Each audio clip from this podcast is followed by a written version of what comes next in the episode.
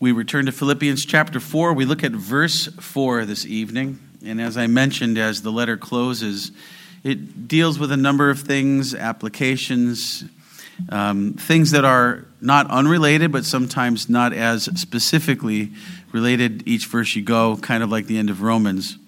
Uh, but we will keep considering the context. Verse 4, uh, you might tie it in, as some commentators do, with the earlier verses. You might tie it in with also verse 5. But I'd like to just give it its own attention tonight. It's a, it's a verse that we know so well, and I think it, it warrants its own attention. And frankly, I, I want to emphasize it because I want to see us do this more and more. Uh, I want to. I trust you want to more and more in your life. So by honing in on it, and giving repetition to it in a sense, I pray that the Lord will cause us to be leaving a more regularly rejoicing people. Here now, Philippians chapter 4, verse 4. Rejoice in the Lord always. And again, I say, rejoice. Okay, I'm going to try a little harder. I'd like to see some smiles, perhaps. Don't worry. I think the Lord will have you smiling before the end. It's that kind of a verse. Rejoice in the Lord always. And again, I say, rejoice. Rejoice. Well, maybe this will do it. rejoice in the Lord always. Again, I say, rejoice.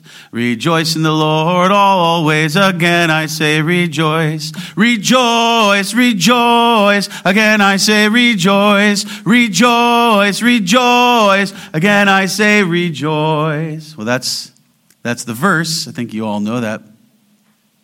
But to get the full sense, Rejoice in the Lord always. Again, I say rejoice. Rejoice in the Lord always. Again, I say rejoice. Rejoice, rejoice. Again, I say rejoice. Rejoice, rejoice. Again, I say rejoice.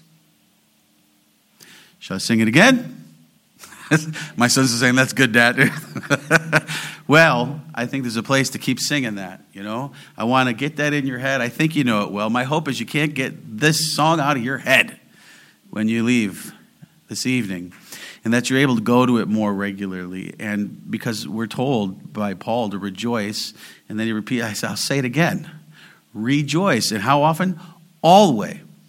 There's different manifestations of that, especially as we go through difficulties. But I would point to the Psalm 63 we just sang that talked a lot about I will rejoice, I will rejoice. And yet the context is he's going through difficult things.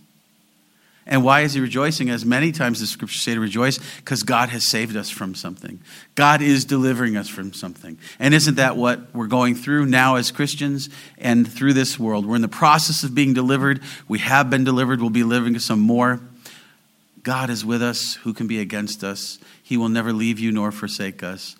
What greater cause to rejoicing? Because the cause of rejoicing always, and I say it again, rejoice. What's the cause? In the Lord. Rejoice in the Lord.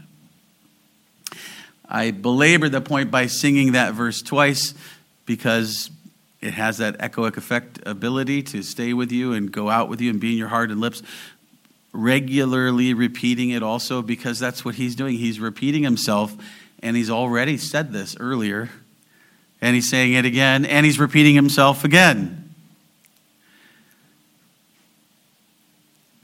Rejoice in the Lord always. Again, I say rejoice. Rejoice in the Lord always. Again, I say rejoice. Rejoice, rejoice. Again, I say rejoice. Rejoice, rejoice. Again, I say rejoice. My sons are about ready to ask the elders to come up and get me. But I want to just drill it in, screw it into your skulls Rejoice! And singing is a good way to do it. Singing is a good way to be able to bring yourself up in rejoicing, no matter how low you are with what's happening. That's why it's so glorious to go to the Psalms, of course, primarily. But have this in your heart. Sing it with your children. Repetitively rejoice in your Redeemer. That's the message for you from this text this evening. Simply put, repetitively rejoice in your Redeemer. Repetitively rejoice in your Redeemer. I'll say it again. Repetitively rejoice in your Redeemer. It's no trouble for me to say it again. Repetitively rejoice in your Redeemer. Isaiah 6, verse 3 is a scripture we know well, and it's reflected and uh, repeated in Revelation 4, verse 8, as he responds to the Lord's holiness Holy Holy, holy art thou, Lord God Almighty. Three times he says holy. I'm not aware of anywhere else in Scripture where you see that kind of repetition Holy, holy, holy. Why do I bring that up? As I've shared with you before, R.C. Sproul explains when the Bible wants to do something like, ooh, that's really important, that's really good, I'm going to underline that. Some of you do that. Some of you like to highlight. I'm a big highlighter. My problem is I got to go back through the book and highlight it again because they fade in some of my older books at least. But you know, some of us, there's different ways we might note of something. And so in this case with Isaiah and Revelation, three times holy God is emphasizing, as R.C. Sproul says, that's the way the Bible does it repetition. And here you have it three times God's attribute, his holiness. That's what is really emphasized that we don't forget, that we focus on God's holiness. The emphasis, the important thing to be emphasized is by way of repetition. And so, here, beloved, Read okay, I'll hold off on singing for a little while. But so here, the constant repetition of the command, mind you, not the choice of an option, but the choice of obeying a command is to rejoice. I'll say it again rejoice, always rejoice. We'll see he talks similarly already elsewhere. Again, rejoice. Again, I say rejoice. Now that's similar to chapter 3, verse 1. Let's take a look. We've been there before and I actually preached a sermon on this uh, in isolation as a topical sermon not long ago. I preached this more in its context uh, as we've been going through the letter together exegetically. But look at verse uh, 1 of chapter 3. Finally, my brethren, rejoice in the Lord. To write the same things to you, to me indeed is not grievous, but for you it is safe. Now, I think he's talking about writing a lot of the kinds of things he's already been talking about, but I think rejoicing in the Lord as well. Could be a summary of it because what has it been talking about a lot from chapter 1? Rejoicing through all kinds of problems. Rejoicing in the advance of the gospel that is happening because of my suffering. But because it's my service of the Lord in the Lord, I rejoice with you, Philippian church, going through similar struggles as we partner together in the Lord to advance the kingdom, as we have for years fellow yoke fellows for years, as I said in the last few verses. So he's been talking about rejoicing. I rejoice. I rejoice that they're trying to do something bad to me in preaching the gospel because the gospel is getting preached. And so I rejoice. Rejoice. No problem to write it again. And back to our verse in chapter 4, verse 4. Now think about what he says in 3, verse 1, and then really give that some attention when we have it here again in 4, verse 4. Rejoice in the Lord always. And again, I say, rejoice. But he just said in chapter 3, verse 1, rejoice in the Lord. Same phrase.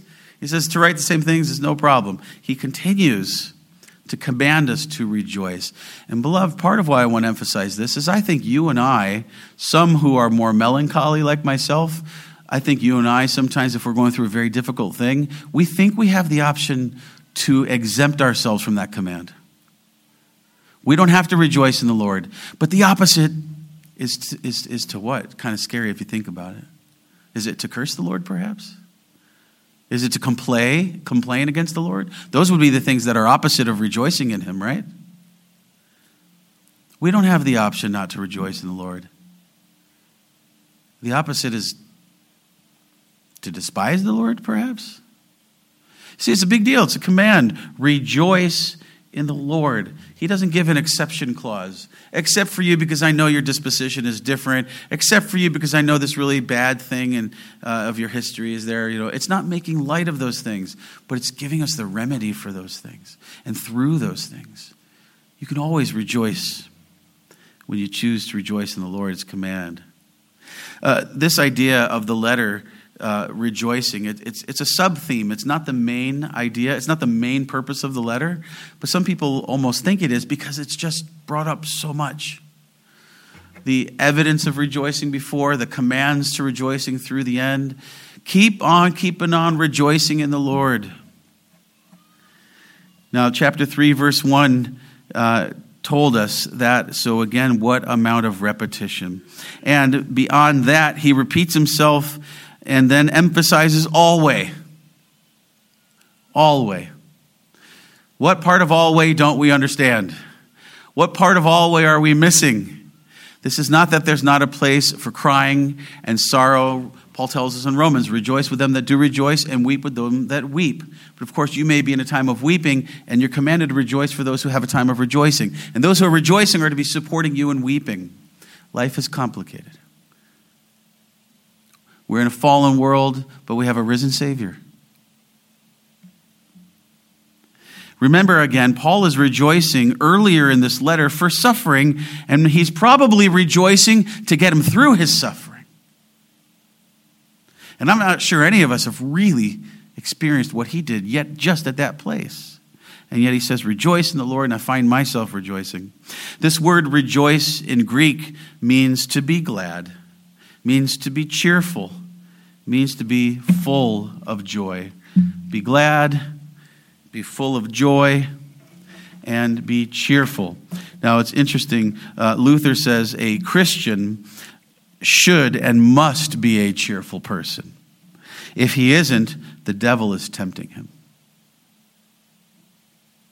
We need to think about that before we want to wallow in our sorrow in a sense that's ungodly sorrow. There is a worldly sorrow we need to be careful about. The right thing for a Christian is to be cheerful. Beloved, rejoice even during bad times. Remember Romans 8:28. Bad things can be a cause of rejoicing. If we can stop and think about that, the Lord is with us. He's our good shepherd bringing us through it. And Romans 8:28 reminds us that God is doing all things for our good. If he's doing all things for our good and we can catch ourselves and think about that, it doesn't mean we don't lament the, the sorrow, the pain, the troubles for ourselves or others. It doesn't mean we don't allow ourselves to go through those things. The Psalms do that, but they always find resolve in the Lord. They go to the Lord, and there's a rejoicing that comes in it as they remember how the Lord is delivering them through all things and, in fact, working all things for their good. And I appreciate, I think it was Thomas Watson, I think it's always helpful to be reminded of this, about this verse. I think it is. Uh, you know, if you make a cake, there are things that have to go into the cake of ingredients. As they all mix together, they make it a good cake but I don't think any of us are interested in eating baking soda on its own, right? Or even probably salt on its own, or whatever goes in cake that doesn't taste good. Because you know, I pretty much eat the cake. I don't bake the cake so much, so which is for everyone's own good, you know. but uh, think about that. Some of those things, if you don't put it in the cake, you wouldn't think about salt, but if it doesn't have it, or a cookie, it's not the same cookie, right? Some of you are like, oh no, I don't want that. You know, so the ingredients that may be bitter or uh, not on their own desirable, they work together to make a great cake. It's all for your good. And in that sense, thinking about heaven particularly and how you'll look back on it all and understand the back part of the, pa- uh, the tapestry of providence, you'll be able to rejoice in all of it.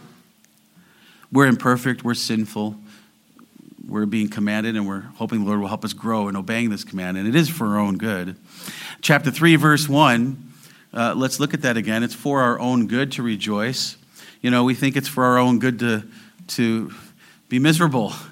I don't know about you, I've never felt better growing in miserableness, misery. I, I, never have. It doesn't work.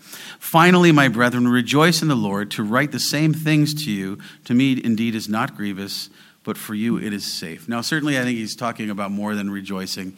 He's talking about a lot that has come, but a lot of it has talked about rejoicing, and all of this leads to the command to rejoice, and it is for you to be safe. Certainly, it at least includes this idea of safety in rejoicing. And when I did preach a standalone topical sermon on this verse, the message was to be safe, rejoice in the Lord. And let's remember what we've learned elsewhere uh, a number of times. Satan wants to get us, with every other sin, to despair. Just as we saw in Pilgrim's Progress, because that's where you can get, you might be able to influence a person to take their life. Rejoicing is safe. Misery, misery and discouragement, depression, and wallowing in it, and you know, just letting it fester in the wrong ways is not safe. It's just not for your own good rejoicing in the Lord regardless, being learning how to rejoice in the Lord even in those difficult moments is what is safe, but also it's what's so regularly appropriate because God is constantly saving us through these things. And we need to rejoice and recognize it and praise Him. So choose safety, choose to rejoice. Psalm 35, verse 9 and my soul shall be joyful in the Lord. You think this is a choice you can make. My soul shall be joyful in the Lord. Notice in the Lord. We'll get to that next. But my soul shall be joyful in the Lord. I am not a victim to my circumstances. I can arise above them more than a conqueror and praise the Lord with my hands held high, even as I weep and tears drip off my face. You can't say I can't rejoice in the Lord. It's a command, and He enables you to. Psalm 9, verse 2 I will be glad and rejoice in thee. I will sing praises to thy name, O thou most high. Notice how the rejoicing happens because of the object of that rejoicing and the the way of rejoicing in the Lord. And we'll again talk about that more in a moment. But right now, we just talk about the rejoicing. I will rejoice. I will be glad. I will rejoice. I will obey God's command. And it's good for me to do so. Psalm 31, verse 7 I will be glad and rejoice in thy mercy. For thou hast considered my trouble, thou hast known my soul in adversities. I'll rejoice in you because you give me mercy and you've known me through my sorrows. It's kind of like you see a dear friend you've been through something, a deep issue through. You rejoice to see one another. And Paul's talking like that with the Philippian church. I rejoice to be communicating with you, hearing from you, sharing with you how things are going. You know, band of brothers. Beloved, this is how you keep rejoicing all the time, even bad times. Because all the time, your God is good. Rejoice all the time because all the time your God is good. Mark 20, verse 10 the wise men are looking for the star where they will find Jesus to save us of our sins.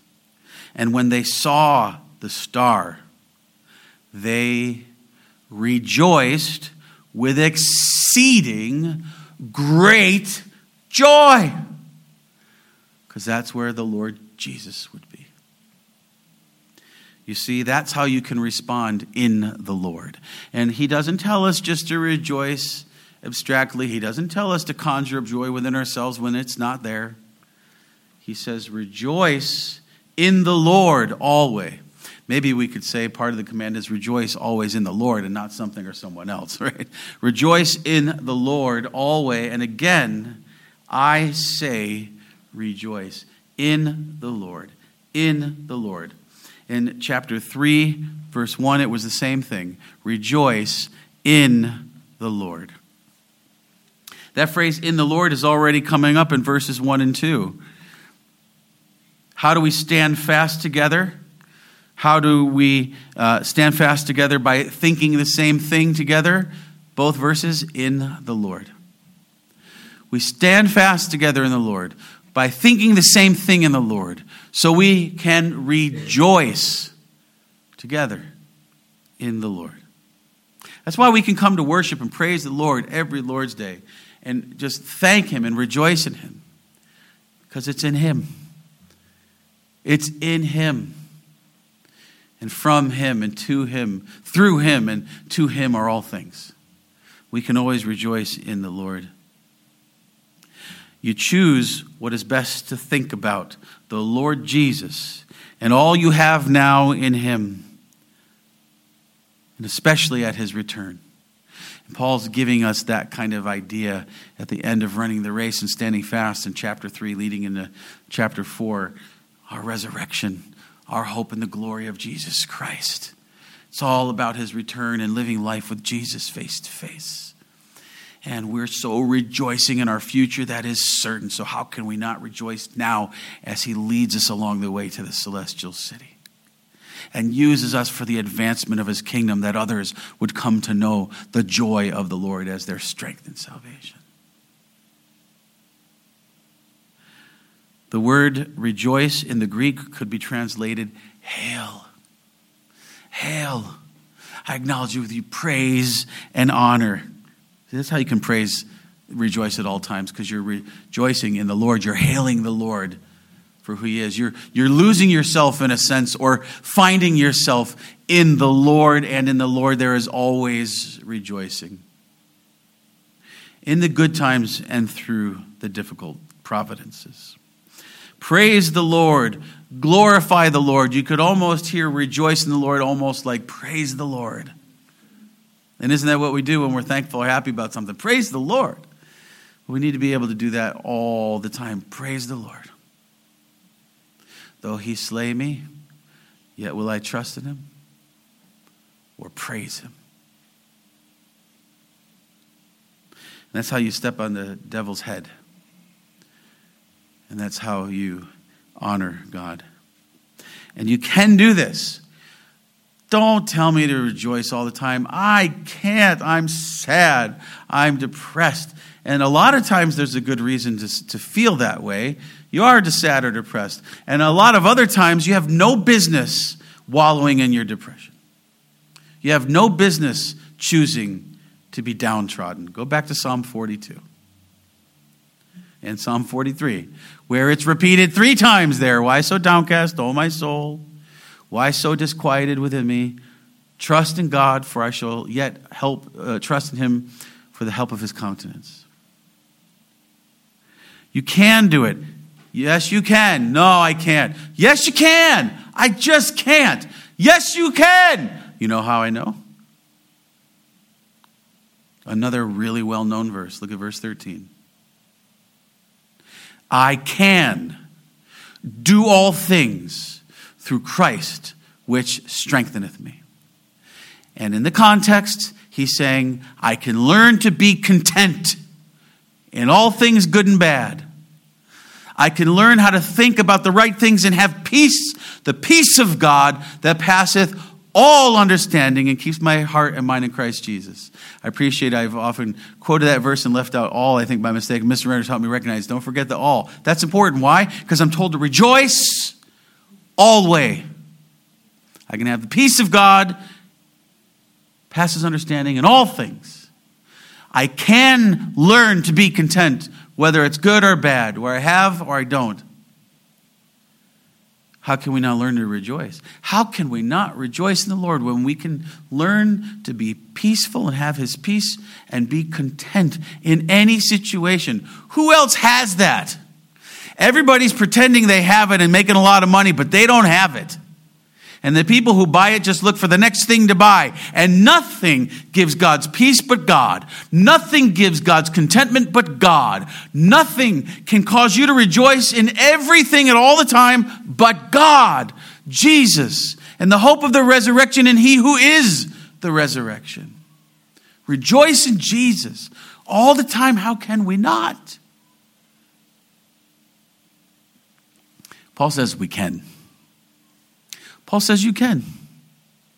In Jesus, I can do all things through Christ, which strengtheneth me and enables me to rejoice. Beloved, you are not called to rejoice outside the Lord ever. And how could you? But in Him, you are called to and can rejoice always. In Him. Isaiah 61, verse 10. I will greatly rejoice in the Lord. My soul shall be joyful in my God, for he hath clothed me with the garments of salvation. He hath covered me with the robe of righteousness. As a bridegroom decketh himself with ornaments, and as a bride adorneth herself with her jewels. See, we got to remember what we deserve hell on earth and then hell forever. crying out with gnashing of teeth forever. That's what we deserve. That's all we deserve. So to already be saved by that is a cause for rejoicing. And remembering that whatever hell we face on this earth is, the, all the hell we'll ever see. That's a cause for rejoicing when I think about what eternal hell would be looking like and what it would look like as I look to my and your Savior suffering it for you on the cross, body and soul. It's a cause to rejoice. Thank you, Jesus, for saving me. And not only saving me from hell, but putting on me your righteousness, putting on me your holiness, decorating me with your beauty. Zephaniah 3, verse 14. Sing, O daughter of Zion. Shout, O Israel. Be glad and rejoice with all the heart, O daughter of Jerusalem. And that and some other uh, scriptures in uh, Zephaniah earlier uh, talk about that, about that kind of thing, looking forward to the coming of Christ. You always can be rejoicing when you are always responding to Jesus, your Redeemer. It doesn't mean you're not always crying sometimes too or facing going through other things. But your strength and safety is in the rejoicing, and you can always rejoice in Jesus, your Savior, Redeemer, the one who is going to raise you from the dead and give you everlasting life. And you'll never be able to even sin again, and there'll be no tears in heaven. You can rejoice in that. You can rejoice in the hope of glory.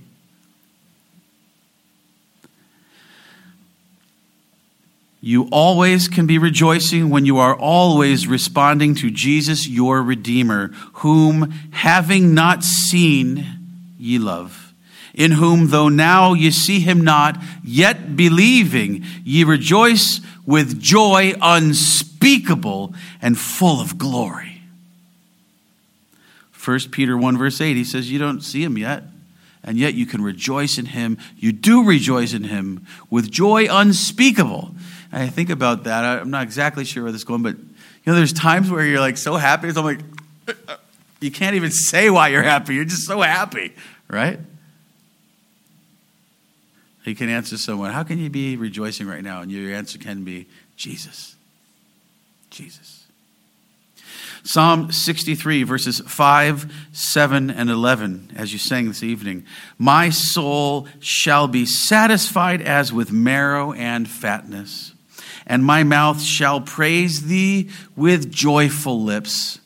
And that's a bit anticipatory. Think and anticipate heaven and rejoice over how you'll be rejoicing in heaven with nothing holding you back or holding you down.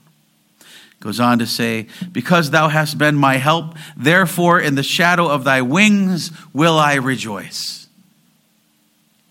But the king shall rejoice in God. Every one that sweareth by him shall glory. And Habakkuk 3:18, which you might know it as maybe one of the most relevant scriptures in a sense of summarizing or explaining this. I think I did preach on it a while ago, saying, Though all this stuff is happening, yet I will rejoice. Habakkuk 3:18 Yet I will rejoice in the Lord I will joy in the God of my salvation Another way to summarize this verse and its repeated repetition Rejoice in the Lord always. Again, I say rejoice.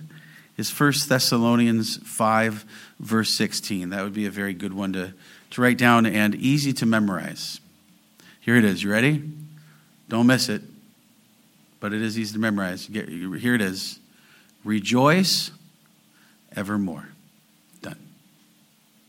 That's a pretty good summary, I think, of what Paul keeps saying and repeating himself. Rejoice evermore. Now, I was going to have that be the message for you tonight rejoice evermore. And that certainly would be probably in some ways more helpful. Here's why I didn't. The Greek word for evermore is the same word in our text tonight for always. Rejoice always, you could say. It doesn't have in the Lord in that part, but of course it's implied and understood. And I don't know about you, but when I hear evermore, I almost I, I, maybe you don't, but in my head, I kind of get fairy tales and ever after. And, you know, it sounds future. You know, it sounds like a fairy tale, but it's now. It's now and always rejoicing. It's not a future thing only. And I don't want to miss the present call of regular exaltations of joy in Jesus that we're commanded right now and we can benefit from right now. And this verse again comes just after verses 1 to 3 how to get along in the Lord. And a good way to get along with other Christians through petty differences that could risk degrading into division last week is to be in the Lord.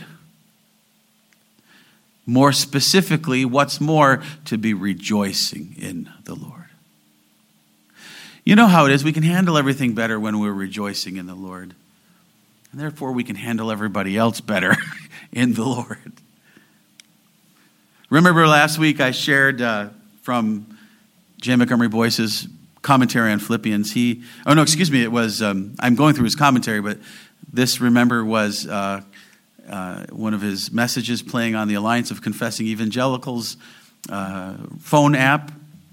And I, uh, I often will turn something on by him to listen to while I'm rocking the boys to sleep. And as you know, I was blown away of the timing because it was the message was how to get along with others. I said, "Well, that's perfect. I'm going to listen to this while I'm rocking the boys. Probably I'll get a little nugget for the sermon tonight." And then as I started playing, sure enough, it was on the very same exact text, Philippians 4 verses uh, 2 and 3. I said, "Wow." Wow, thank you, Lord. Just felt like, see, God is with us. How did that? I, I had nothing to do with that. And thankfully, the Lord led me to listen to it. What I want to review with you that I shared with you last week. Uh, during that message, J. Montgomery Boice stopped early and began to interview the Reverend Ralph Keiper. And while they were talking about this, he referred us to Ephesians 5 18 to 21. I won't read it tonight like I did last week, but I want to review one thing that he said. Based on Ephesians 5 18 to 21, which he said is Paul's recipe for getting along with one another he said there are three important traits for getting along with others based on that text in Ephesians. I'm going to go backwards to emphasize what I want to emphasize. You probably know what it is, right? I'm going to go backwards. Three important traits of a person who can get along with other people. Number three, be a self disciplined person. Number three, be a self disciplined person to be someone who can get along with others. Number two, I feel like I want to do a drum roll here. Number two, be a grateful person. You're going to be someone that can get along with others. You're going to be a self disciplined person. And you're going to be a grateful, thankful person. Number one. Ready? Ah, here it is. Number one, be a joyous person. Be a joyous person the three traits of someone who can get along with others. Maybe not completely unrelated to verse 4 tonight. Be a joyous person so you get along with others. So Paul says, rejoice, rejoice in the Lord, not just individually, rejoice in the Lord together. You're all in the Lord Jesus. Rejoice in him. Just as Paul's encouraged them to put aside their petty differences so it doesn't turn into something worse he mostly commends them for who they are, all these years working with him and the Lord and one another. He almost just passes by quick. I just need to touch on it, but that's all I need to say. Be a joyous person. I mean, whatever your differences are, when you can just be rejoicing in the commonality of your service of the Lord Jesus Christ together. To be thankful that you've been called to be this way, to be growing in self discipline, to serve Him well in your private and public life together. Be joyous that's the first trait. Be a joyous person. Now, remember also the proper order of joy. I know we review this many times, but it does not, I don't have a problem repeating it again as Paul does. You know, it's no problem for me to repeat it. And again, I say rejoice. Joy, J period, O period, Y period. Here's how you have joy. And I've met a lot of people who just love that. Then they prove to be so angry and they don't have an ability to work with others. They don't have any peace and they're not thankful, they're not grateful. because they get it spelled backwards. They spell it as Yaj. You first, you know, me first, really, right? Others second. Jesus comes last. You never have joy that way, ever. You just have Yaj. Blech. I don't even know what that is. It's not joy. How do you have joy? Get the right order. Jesus first. Right? What's he say in Matthew 6:33? Seek ye first his kingdom and his righteousness. And all these other things will be given to you as well. Jesus first, others second. Chapters 2 and chapter 3 of Philippians. You third. In that order, only in that order. And rejoice. And if you switch the order, especially if you put Jesus last, there'll be no joy and you won't be rejoicing. Rejoice in the Lord.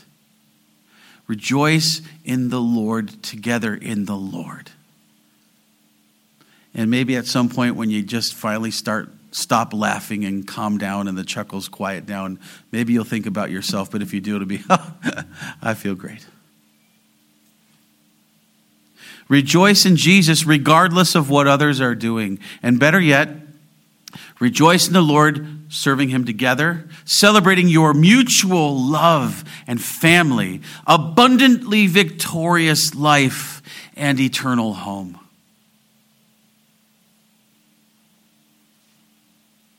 You know, sometimes you can be thinking ahead. We're almost there for vacation. Or you can be thinking there almost, almost off of work. I'm about to go get me a nice ice cream or whatever. And just being able to think about that ahead of you, ah, I can't wait.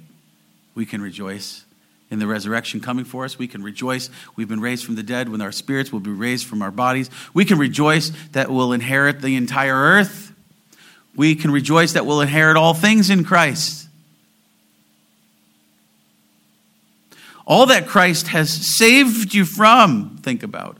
All that Christ has saved you unto, and all that he will get you through at the moment are cause for rejoicing.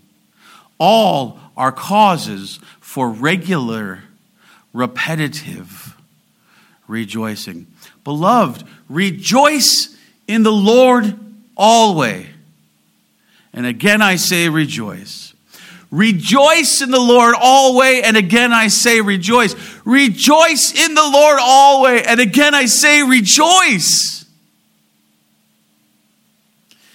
Don't worry, I'm not going to break out in song in that again.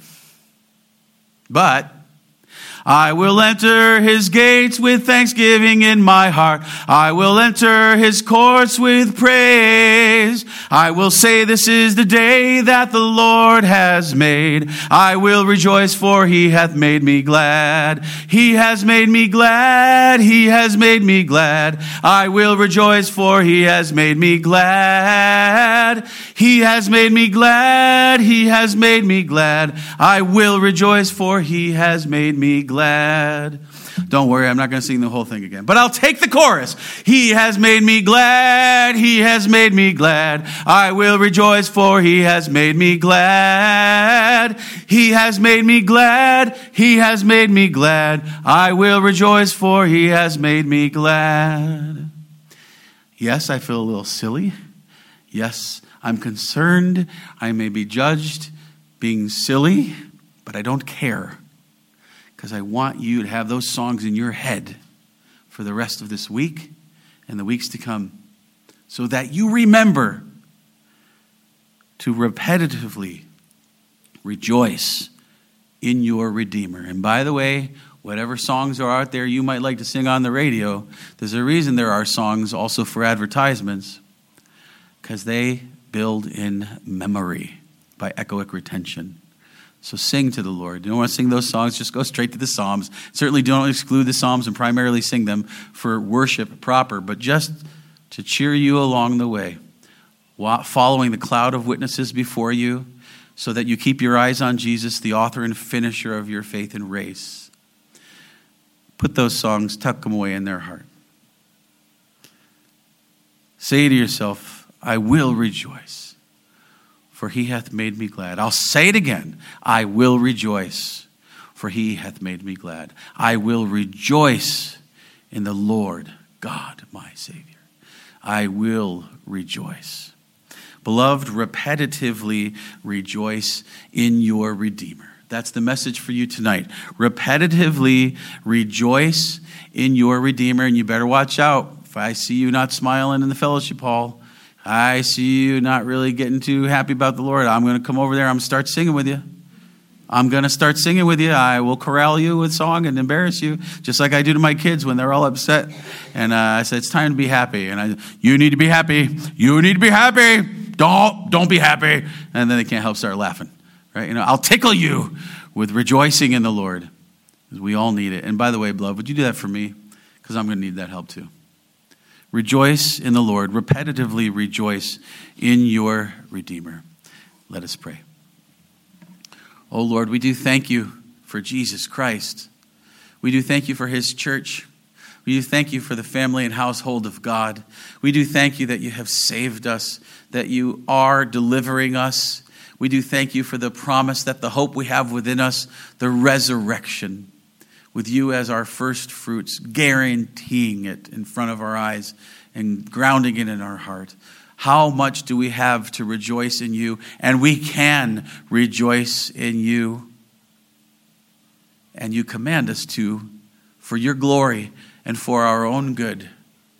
So cause us to remember regularly, repetitively rejoicing in you. And we'll learn those words and we'll learn to have the song of the Lord on our heart. And we thank you, Lord Jesus, for being our God. We thank you for being our shepherd. We thank you for not leaving us alone in this world. And we thank you for saving us from it and giving us a new, purified heaven and earth, where we will be singing your praises, rejoicing in you and our complete deliverance forever and ever. Meanwhile, let us practice and rejoice evermore. In Jesus' name, and all your people said, Amen.